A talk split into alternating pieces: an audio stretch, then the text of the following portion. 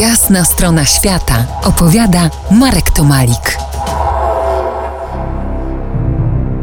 Dziś Syberia i moja droga tam. Wspominałem wcześniej, że pojechałem w gości do rodziny Kosti, z którym przez lata korespondowałem. We trójkę z żoną i dzieckiem mieszkali w komunałce, czyli w jednym pokoju z dzieloną kuchnią i łazienką w osiedlowym bloku w Irkucku. Czyli w podobnych warunkach jak ja wtedy w akademiku Akropol w Krakowie.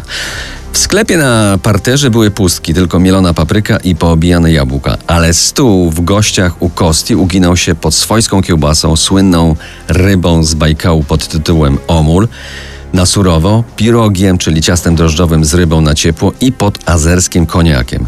Tak po słowiańsku, czyli dużo, wszystkiego za dużo.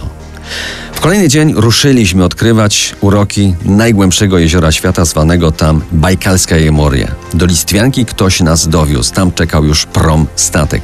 I kolega Kosti Wania z bliźniaczymi córeczkami. Zanim wypłynęliśmy, Kostia zaczerpnął wody przy burcie statku. Najpierw sam się napił, a potem i mnie poczęstował. To miała być lekcja czystości bajkalskich wód. Potem prom płynął dość szybko i nie za długo. Rzeczywiście krajobrazy bajkalskie tchnęły świeżością, ale były ciut monotonne. Jak to na nad morzem. Dopłynęliśmy do Zatoki Piaszczystej, pieścianej buchty. Ale biwak był w dzikim lesie, wśród potężnych limb syberyjskich, zwanych przez tamtejszych cedrami, czyli po rosyjsku kiedrami.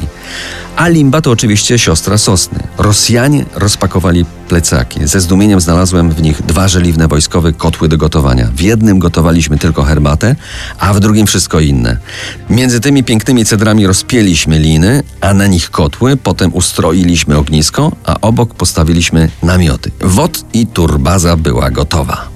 Kolejne dni snuliśmy się po okolicy, po gęstym syberyjskim lesie nad skalistymi brzegami Bajkału, gdzie woda w sercu lata była tak zimna, że ledwie można było do niej na chwilę tylko nogę włożyć. Jacy to ludzie Rosjanie z Syberii? Dobrzy, pracowici, ze zdrowym poczuciem humoru i nie mniejszym poczuciem własnej godności. Rzekłbym zdrowi.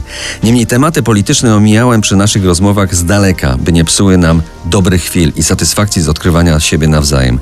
Człowiek bez polityki jest bliższy naturze i drugiemu człowiekowi. Nigdy nie zapomnę, że to tam siedziałem przy największych ogniskach, płomieniami strzelającymi ponad 10 metrów i piosenkami Wysockiego, które wszyscy znali. Skała łaska Maja, alpinistka Maja, do dziś pamiętam. Z pieścianej buchty popłynęliśmy na Olchon, największą wyspę na Bajkale. Ale o tem potem, za chwil kilka, może kilkanaście. To jest jasna strona świata w RMS Classic.